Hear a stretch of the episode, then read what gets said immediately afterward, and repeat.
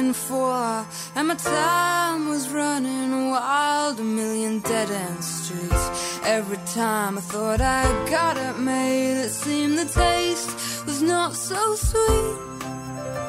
So I turned myself to face me, but I've never caught a glimpse of how the others must see the faker. I'm much too fast to take. Ch-ch-changes. Turn and face the strangers. Changes.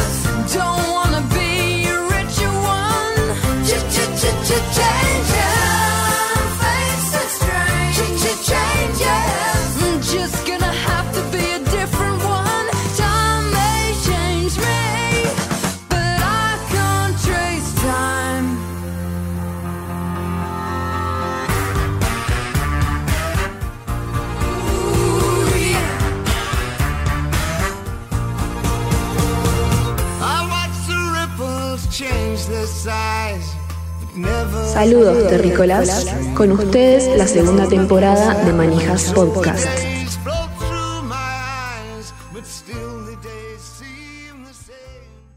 Ahí estoy en micrófono. O Ahí si está, ahí no- está. Está perfecto. ¿Ahí? ¿Ahí? Sí. Hola, hola, Sí. hola. Ahí Ahí me escucha escuchas bien. bien. Perfecto, aceptar, bien aceptar. fuerte. Vamos, la piba. ¡Eh!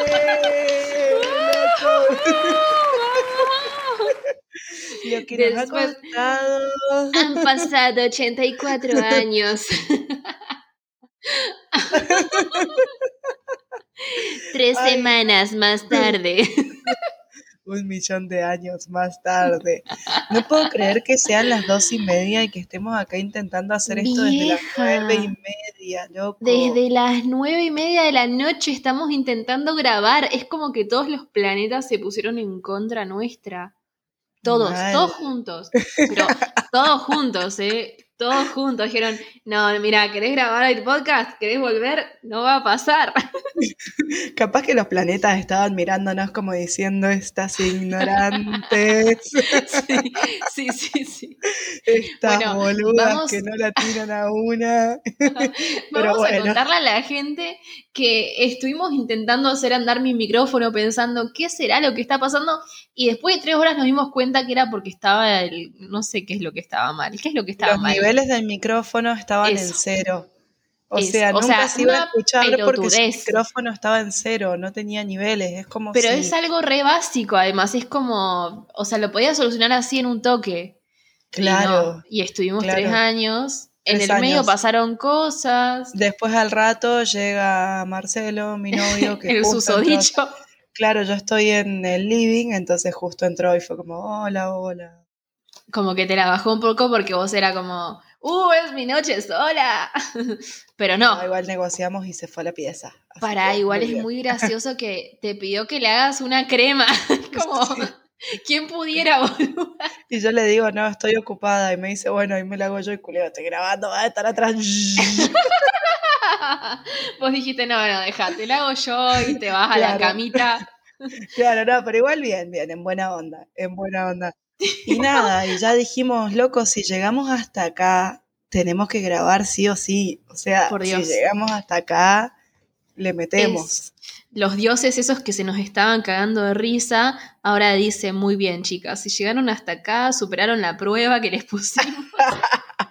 Las pruebas de los Significa dioses, que son muy resilientes y merecen grabar este podcast hoy. Totalmente. Ese es el tipo de prueba que nos pone a nosotros, ¿viste? Capaz a otra persona le pone una prueba de, bueno, a ver cómo corres 80 kilómetros sin cansarte. No, nosotras es intentar grabar un podcast. Y sí, y bueno, algunas vidas son más trascendentales, otras menos trascendentales. Eso fue un poco Nosotras acá triste. estamos, un sábado de la noche, intentando grabar un podcast.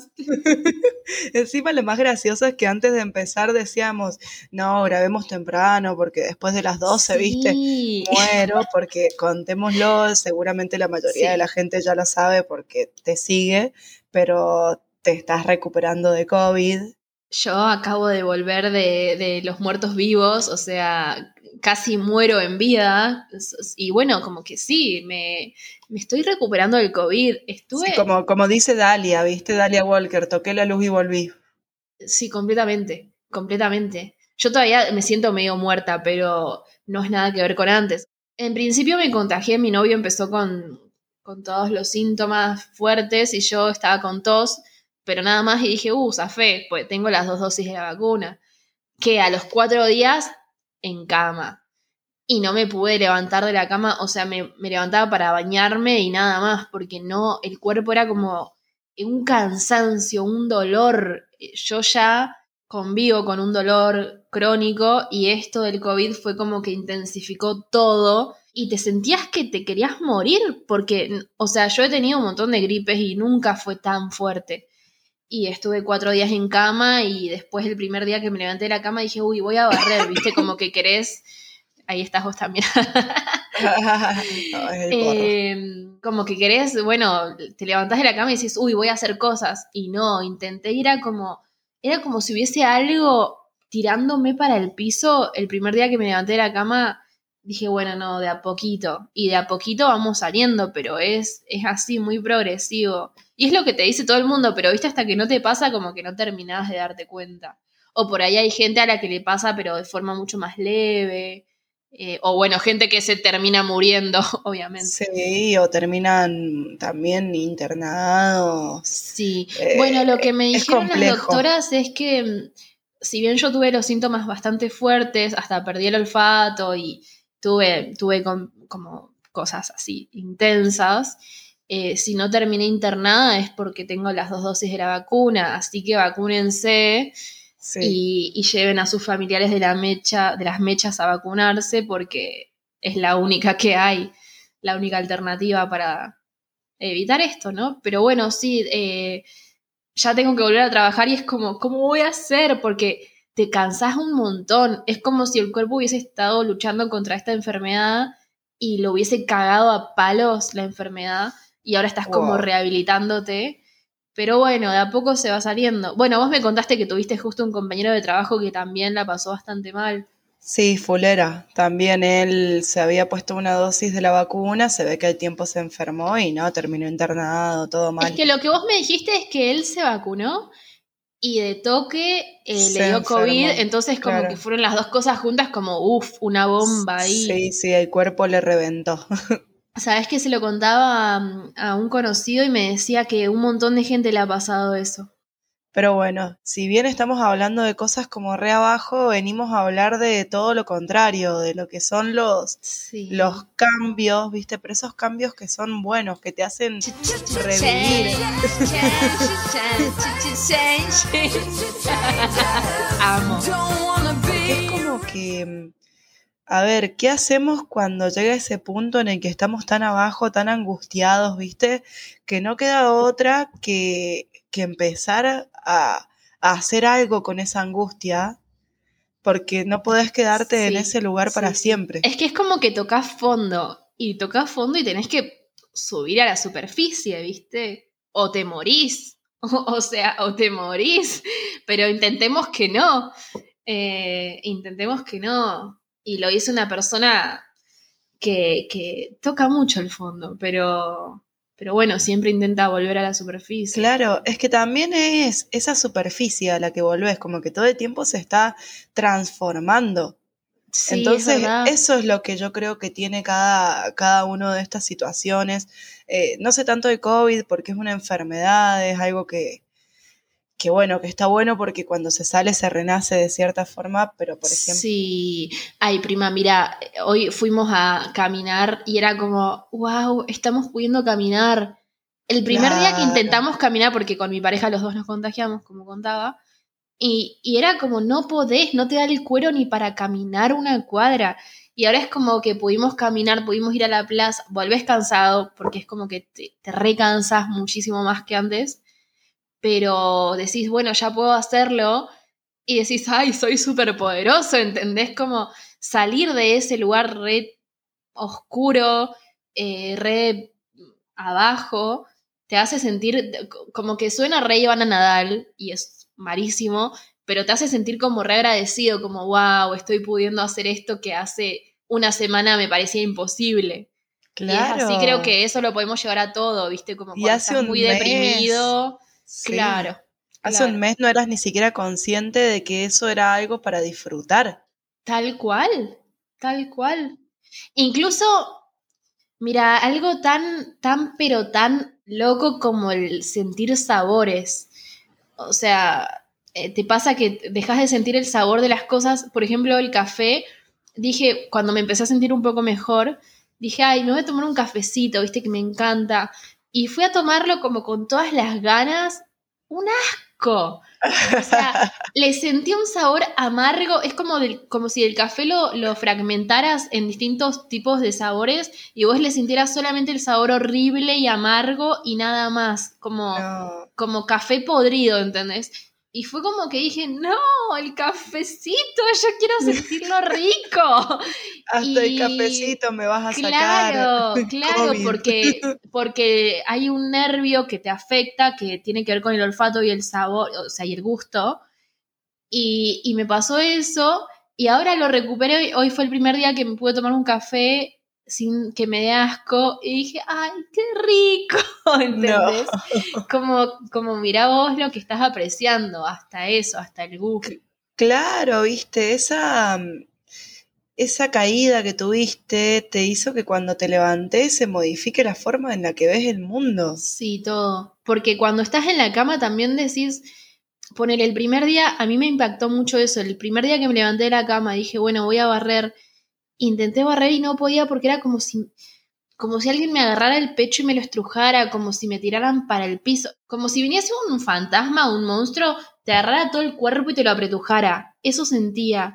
Y yo decía, no voy a poder volver a trabajar, no voy a poder volver a, caminar hasta la plaza, ¿entendés? Y son cosas que no, que, que de a poco van cambiando. O sea, hoy ya puedo ir a la plaza, el lunes ya voy a poder volver al trabajo ya hoy, qué sé yo, me puse música y estuve ahí moviendo un poco el cuerpo. Es como cosas que hace un par de días vos decías, uy, siento que nunca más voy a poder hacer esto, pero no, no, se sale, se sale.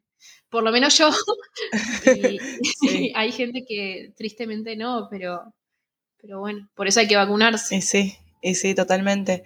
No, y encima también eh, a esto sumémosle que el COVID fue el broche de oro de un mes intensísimo, porque también te mudaste. Sí, sí. Eh, Estuve con un montón de trabajos nuevos. Claro, entraste a escuelas nuevas, fue toda una locura, fue como que hubo, o sea, Cambio fue la, el protagonista de tu invierno prácticamente. Un sacudón de estantería. Por eso también hace tanto que no grabábamos, o sea. Sí, completamente. Las dos estuvimos también muy en una, pero así en ese... Como siempre igual. es como, yo creo que si vamos a esperar a, a estar súper bien y a estar re tranquilas, no grabamos más.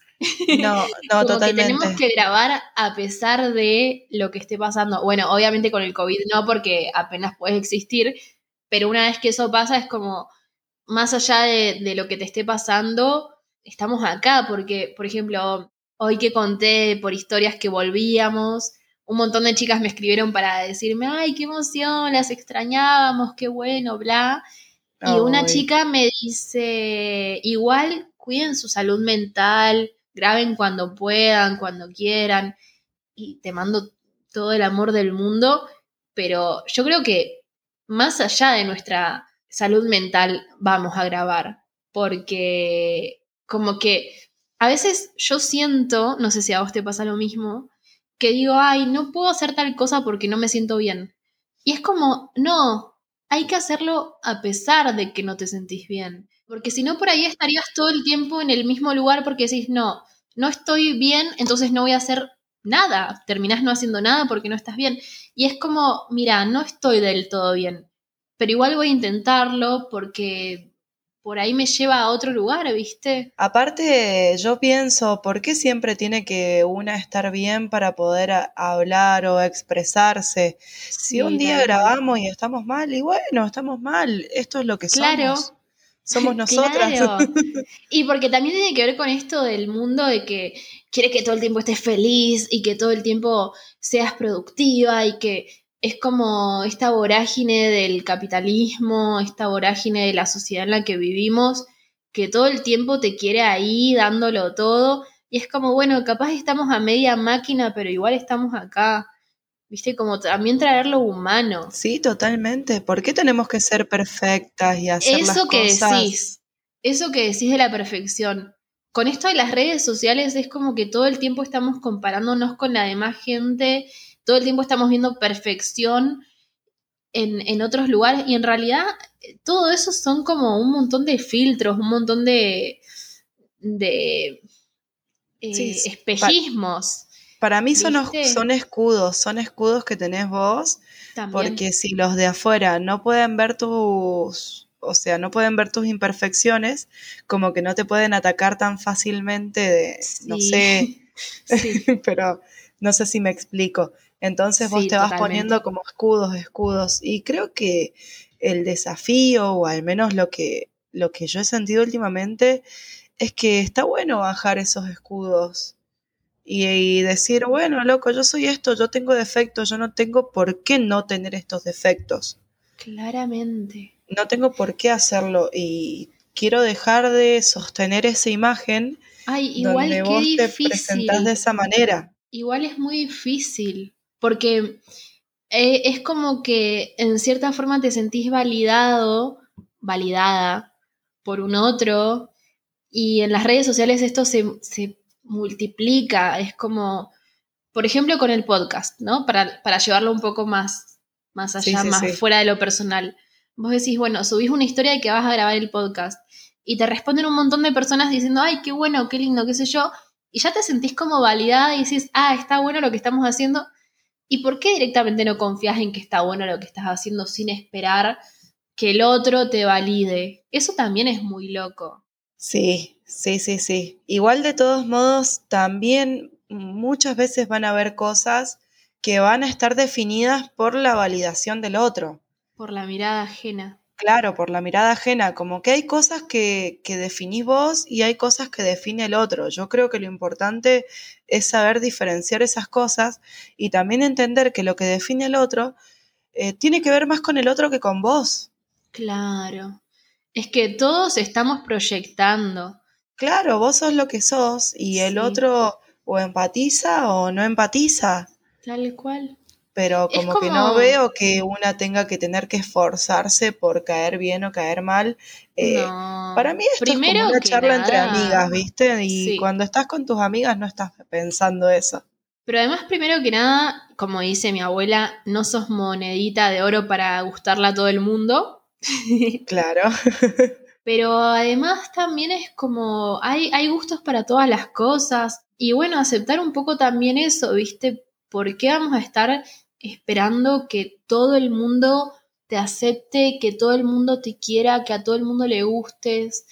Y al mismo tiempo hay, hay como una, una gratificación en ese, en gustarle a todo el mundo, en que te digan que sos hermosa, en que te digan que sos inteligente, en que como que el otro te esté validando. Sí, es que es casi animal. O sea, en el pasado, gracias a la validación de los otros, eh, sobrevivías. Sobrevivías. Literalmente, porque conseguías una tribu y, Tal cual. vivías en una comunidad, porque sola eh, te morías porque te comían los lobos.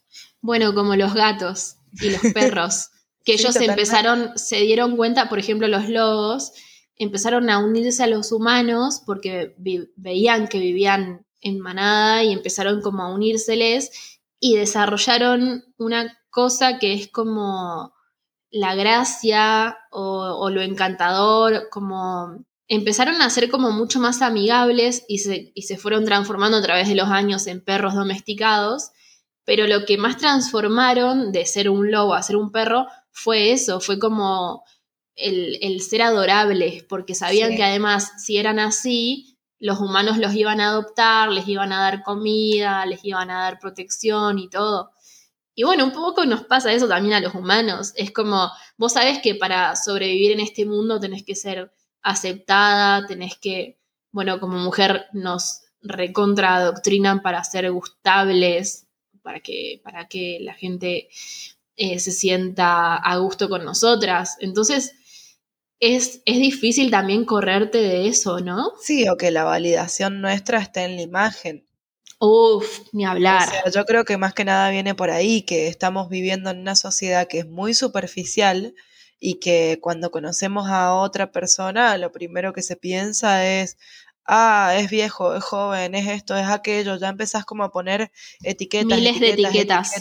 Claro, por eso iba yo a este tema de bajar los escudos, ¿viste?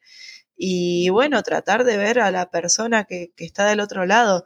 Bueno, me resultó loco cuando hablaste de los perros, porque pensaba que los perros se adaptaron a nosotros y hoy somos nosotros los que tenemos que volver a conectar con los animales, Sí. a conectar con la naturaleza porque está pasando que ya nos estamos empezando a, a desconectar tanto que estamos haciendo cagar todo. Es que sí, es, es como una especie de auto boicot. Hablando de cambios, ¿no? Que bueno, es lo que este capítulo trata. El mundo mismo está como en constante cambio y ahora con esto que pasó del COVID, ya van a ser dos años. Vos decís, es un, es una llamada de atención muy urgente, es como se genera una enfermedad, un virus que muta de forma tal que mata a un montón de personas y aún así nosotros seguimos contaminando, seguimos, eh, sigue habiendo guerras, sigue habiendo luchas de poder, sigue habiendo desigualdad y, y no, no cambia eso, sino que es cada vez peor, es como la desigualdad está cada vez más acentuada, eh, la violencia es, cada vez más alta. Entonces es como, vos decís, bueno, tiene que haber un cambio de paradigma. Tendríamos que como humanos decir, bueno, vamos a ser distintos, vamos a intentar mejorar. Y pareciera que no, ¿viste? Pareciera que, está, que estamos cada vez peor. Eso es como también muy desalentador. Siento que por ahí nos vamos a volcar más a lo individual, más al individualismo, porque pareciera que las cosas que tendrían que cambiar no cambian. No sé si te, da esa sensación a vos o no. Totalmente es así. Es que es el capitalismo. Si tenés un mundo que sobrevive a base de dinero o que el dinero es el recurso más importante, se van a dejar de lado un montón de cosas más. Bueno, viste que hay un estudio que dice que si el resto de, de los países tuviesen la misma dinámica en cuanto al consumismo que tiene Estados Unidos, no duraríamos ni 10 años. El, el, consumo que tiene Estados Unidos y algunos otros países del, entre comillas, primer mundo, es tan grande, es tan fuerte, es tan monstruoso, que los demás países del mundo no podríamos sostenerlo ni por 5 o 10 años porque nos extinguiríamos enseguida de la contaminación. Claro. Y eso es re fuerte si lo pensás. Y a mí me pasa que a veces veo, no sé, consumo mucho eh, Estados Unidos o, lugares así porque YouTube, Netflix, etc. Y es como que a, veces veo, por ejemplo, youtubers que, no sé, están todo el día haciendo unboxings, todo el día consumiendo productos nuevos. Y es como un consumismo, un capitalismo tan salvaje que vos decís, obviamente todo el mundo no podría funcionar de esa manera todo el tiempo porque obviamente que enseguida se hace mierda todo. Y bueno, estamos un poco en ese camino. Esto es muy oscuro por ahí, muy existencialista, pero es un poco lo que estoy sintiendo, como, wow, qué mal que le estamos haciendo al mundo. Obviamente esto lo vengo sintiendo hace un montón de tiempo, pero con esto del COVID es como que se potenció mucho más. Yo creo que desde que nací tengo esta sensación de que le estamos haciendo re mal al mundo. O sea, vos ya, ya éramos chiquitas y ya se empezaba a hablar del calentamiento global, ya del fin del mundo. claro, ya de la capa de ozono. Totalmente, totalmente. Crecimos con todo eso. Y el COVID para mí fue una cosa muy rara. Está siendo una cosa muy rara. Y a la vez es como un poco la gota que rebalsó el vaso, ¿viste? Como venía, era, era como, como esta olla a presión que de pronto explotó y es como, eu, miren, esto es lo que está pasando. Abran los ojos, dense cuenta, activen. Sí, quedó todo, todo en evidencia, todo, la inutilidad del mundo para tomar la decisión que sea de los gobernantes de todos los países, cómo se gestionó mal todo, cómo se rompió. Pero a la vez, claro, o sea, siento que igualmente es como si hubiésemos seguido un poco en piloto automático, como, como que vos decís, bueno, tenés acá, tenés el monstruo acá en primer plano mostrándote lo que está pasando y nosotros seguimos ahí, viste, como si nada, por ahí conscientes de lo que está pasando, pero a la vez no haciendo realmente algo, no, no, no generando un cambio de paradigma real. No, es que eh, no, no, se puede, o sea. No se puede. No se puede. Yo creo que también las personas comunes no tenemos el poder para poder generar un cambio de paradigma. Eso lo tiene la gente, organizaciones. Y no es que me, no me quiera hacer cargo de lo que contamino, porque sí, un humano contamina un montón, todos lo sabemos pero no tenemos el poder como para poder decir, bueno, vamos a generar un cambio. Y es que la salida es colectiva, ¿viste? Como que individualmente no puedes hacer nada y la gente que realmente tiene el poder tiene otros intereses que no van de la mano con algo positivo, digamos, o sea, todo lo contrario. Sí, ahora se está, se está intentando hacer una política ambiental pero no sirve porque es una política ambiental que se hace en los países desarrollados, donde hay cada vez más autos eléctricos o cosas así, y venden toda la chatarra que consume un montón a los países subdesarrollados. Entonces es lo mismo porque esa contaminación sigue estando en el mundo. O la, o la basura que tiran al espacio,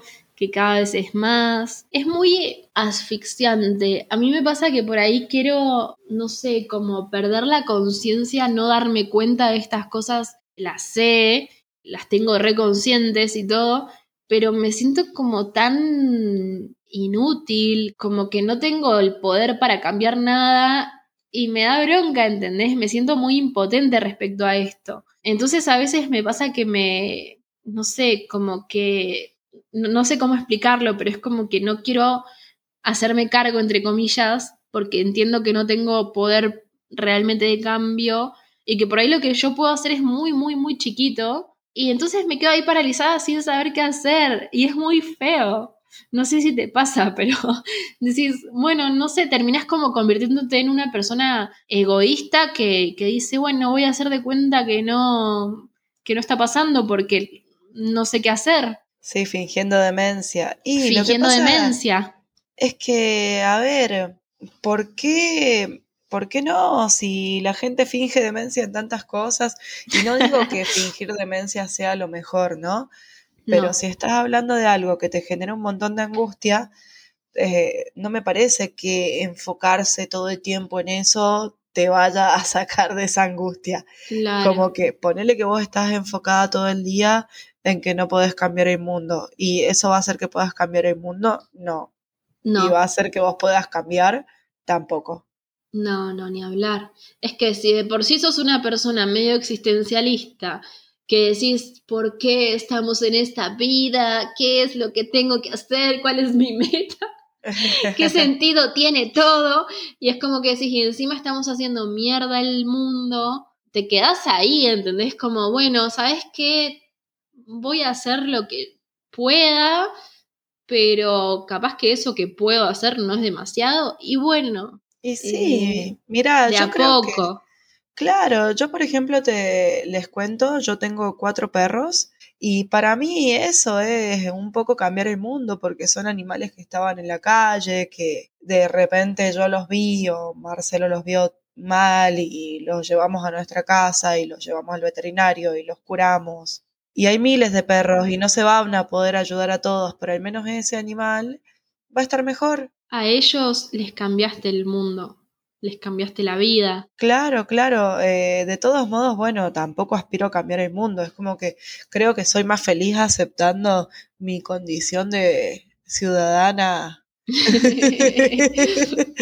eh, insignificante ante un sistema que te come, ¿viste? Pero sí hay cosas que, uno puede cambiar y también dentro de esa misma condición podés indagar un montón en vos misma. Sí, yo creo que por ahí, en, en ese sentido, yo soy como muy idealista, entonces como que siempre intento, viste, o no sé si ahora, porque bueno, como que creo que hubo cambios de, de acá un tiempo, Pero antes me pasaba que yo me sentía como muy idealista y como que pensaba que lo que yo hacía, todo tenía un montón de significado, todo iba a cambiar un montón las cosas, todo podía ser muy poderoso. Y desde que empezó el COVID y pasaron unos meses y pasó un año y, y todo, me fui sintiendo como cada vez menos no sé si importante es la palabra, pero como que todo era menos trascendental, ¿viste? Claro. Como que sentís todo mucho más relativo. Y bueno, y entonces en ese sentido también cambié. Como que digo, bueno, por ahí no es tan importante lo que yo tengo para decir. Por ahí no es tan importante lo que yo tengo para mostrar. Entonces voy a ir haciendo y voy a ir diciendo y voy a ir mostrando lo que voy pudiendo pero siento que no todo tiene tanto peso como el que yo realmente le daba. No sé si eso tiene algún tipo de sentido. Y creo que también es un poco liberador eso, porque le estabas dando un peso tan grande que ni siquiera iba a poder cumplir tus propias expectativas, porque cambiar el mundo, imagínate que gente como, no sé, Favaloro terminó matándose porque no podía, porque no podían hacer nada. Y no es que quiera ni comparar ni nada, pero es como muy, muy fuerte. En cambio, si vos lo haces desde tu deseo y lo haces porque tenés ganas y lo haces porque sos vos, eh, es mucho más auténtico a que si lo haces porque querés cambiar al otro. Y por ahí también con más humildad, ¿viste? Sí. Como, ¿quién me creo que soy para que todo lo que digo sea tan importante para que todo lo que hago tenga que tener tanto significado, como que a mí me pasaba mucho eso, como, bueno, un poco me pasa también, no es que, ay, cambié un montonazo, sigo siendo yo. Era un Pokémon que evolucionaba, boludo. había tenido, viste, claro, había tenido un descubrimiento, eh, una iluminación, no, pero Volvió de COVID, hecha un ángel. Le abdujeron. No, no, para nada, para nada, para nada. Pero sí me siento cambiada respecto a, un par de años atrás. Porque, a ver, seamos realistas, nos dimos cuenta de los finitos que somos los humanos, como hoy estás, mañana no. También me pasó el, el novio de, de, mi prima, no vos, obviamente. Eh, de otra prima que adoro, eh, falleció en un accidente en la montaña y, era una persona súper joven y nadie se lo veía venir y, y, fue como muy impactante. Mi prima estaba hace un montón de años con él, viste, o sea, fue como muy movilizante para toda la familia. Y después también ver con el COVID toda la gente que se está muriendo, todas las cosas que están pasando como que de pronto te das cuenta de lo finito que sos, de, de lo poco que importás en cierta forma, como realmente todo es muy grave y a la vez nada lo es. Es que en realidad eso, lo finito, uy, perdón que te interrumpo. O sea, lo que quería decir es como que todo eso te hace ver eh, las cosas de otra forma y me parece que en ese sentido me siento cambiada, como que es, es una movilización muy interna que, vos terminás ahí pensando, che, ¿realmente todo es tan importante? ¿O estoy yo dándole mucha importancia a todo? Es como, como un cambio de paradigma muy, muy interno. Claro, totalmente. Bueno, eh, yo lo que iba a decir es que creo que incluso lo finito de las cosas es lo bueno, ¿entendés? Porque vos podés vivir el momento y entender que ese momento es ahora y que va a pasar y que en algún momento se va a terminar. Tanto Aquí y ahora. Claro, vos te vas a morir y, eso es una realidad y todo lo vamos a hacer. Y la vida está hecha de momentos y los momentos malos se van a terminar.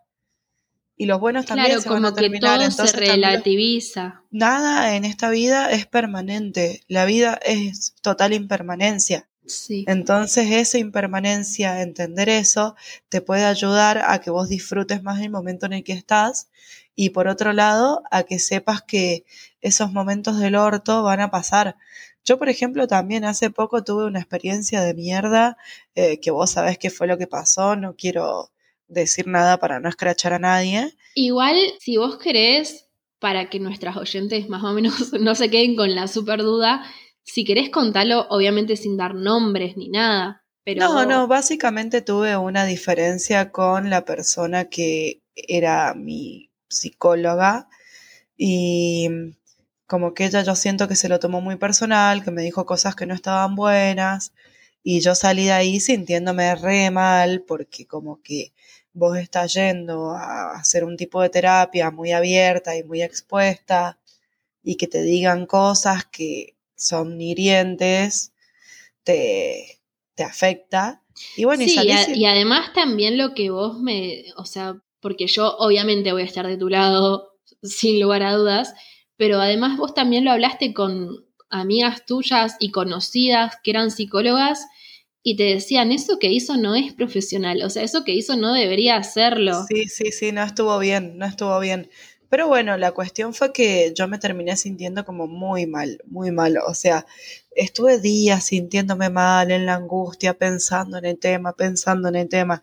Me fui de viaje a San Rafael, que es de donde yo soy, un fin de semana largo.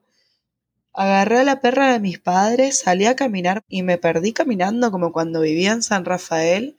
Y fue mm. como que, loco, me reencontré. O sea, me reinventé, de repente pensé en otra cosa, viste, me olvidé, me junté con mis compañeros de secundario, que un grupo de cuatro que todavía seguimos siendo amigos, que hace literal ocho o nueve años que no veía, me emborraché, me divertí. o sea, yo me di cuenta que eran todos los mismos de siempre, ¿entendés? Y que de repente yo siento que me fui y que la vida me pasó por encima mm. y volví y volví a hacer lo que hacía hace ocho o nueve años atrás. Y me olvidé, y me olvidé de este problema, y me olvidé de todo lo que me dijeron. Como que de alguna forma te reencontraste con tu esencia. Claro, con mi eje. Y volví bien y ahora puedo hablar de esto que me pasó, pero bueno, ahora no, no es relevante para el tema de cambios, pero es como eso, viste, que te hace llegar ese momento de angustia y que de la angustia te reencontrás. Bueno, es un poco lo que hablábamos al principio, de que llegás al fondo, tocas el fondo y de ahí te tenés que elevar, como que llegás al fondo y, y, tomás fuerza para subir a la superficie, como cuando estás en una pileta, ¿viste? Sí, sí, sí, totalmente, totalmente, porque no podés seguir escarbando, o sea, no podés seguir andando, nadando más para abajo.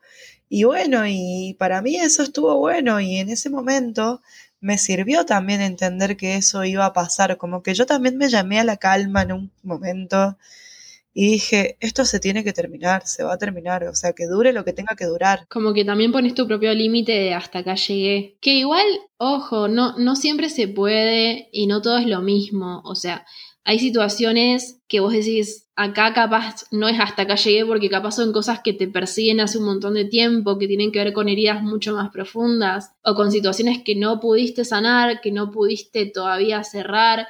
Obviamente todo es distinto, pero bueno, en el caso puntual tuyo fue como venías haciendo un proceso, yo creo que ya venías como dándote cuenta de algunas cuestiones respecto a tu psicóloga. Llegó un día en el que lo que te dijo, te terminaste de dar cuenta y dijiste, no, acá no va más.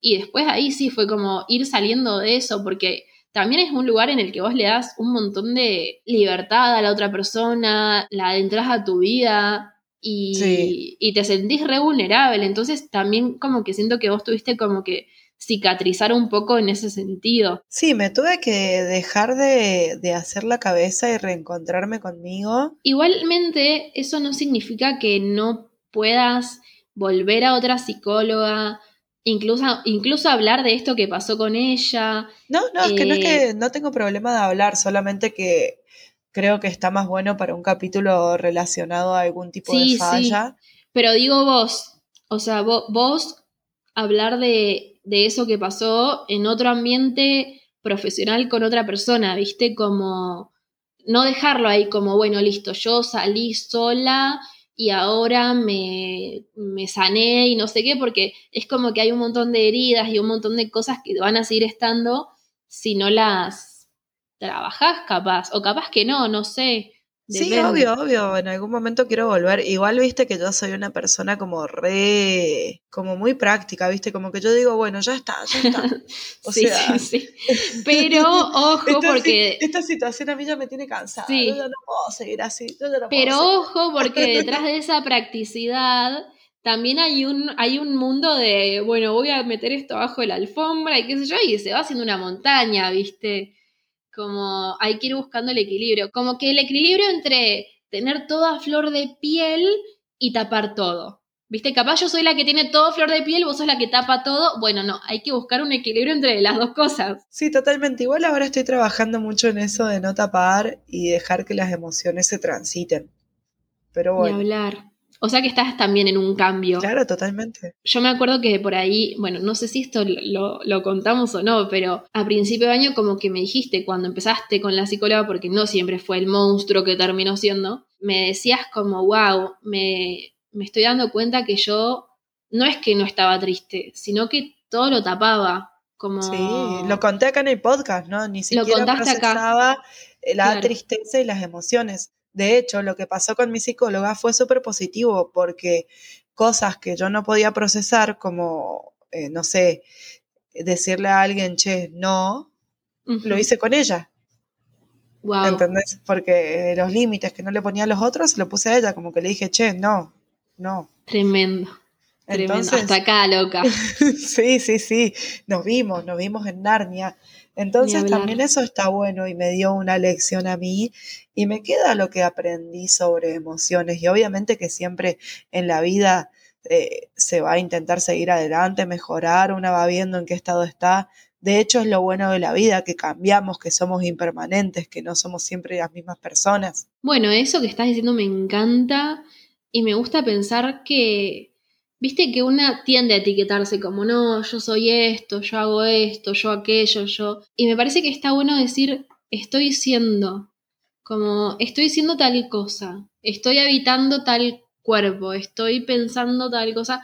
No, soy así, soy asá, sino que estoy siendo, porque eso también te da una libertad.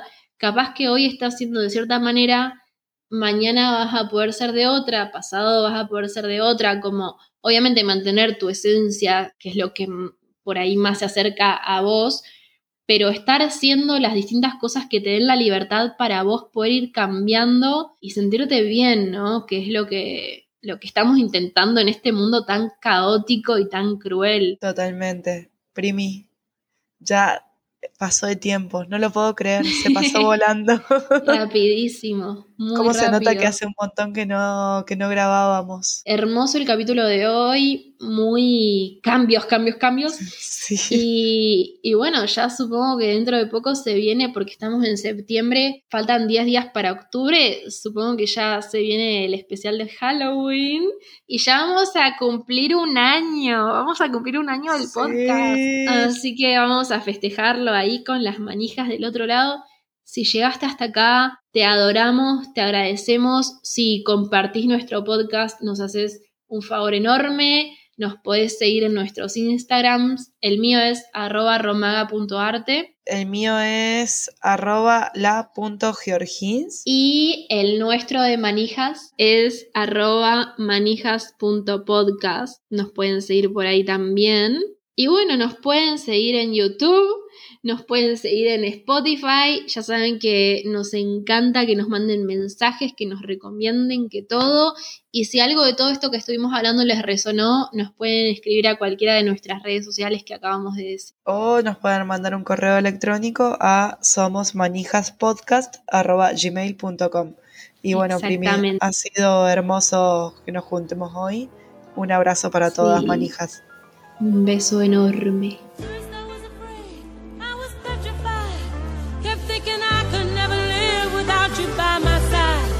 But then I spent so many nights thinking how you did me wrong. And I grew strong. And I learned how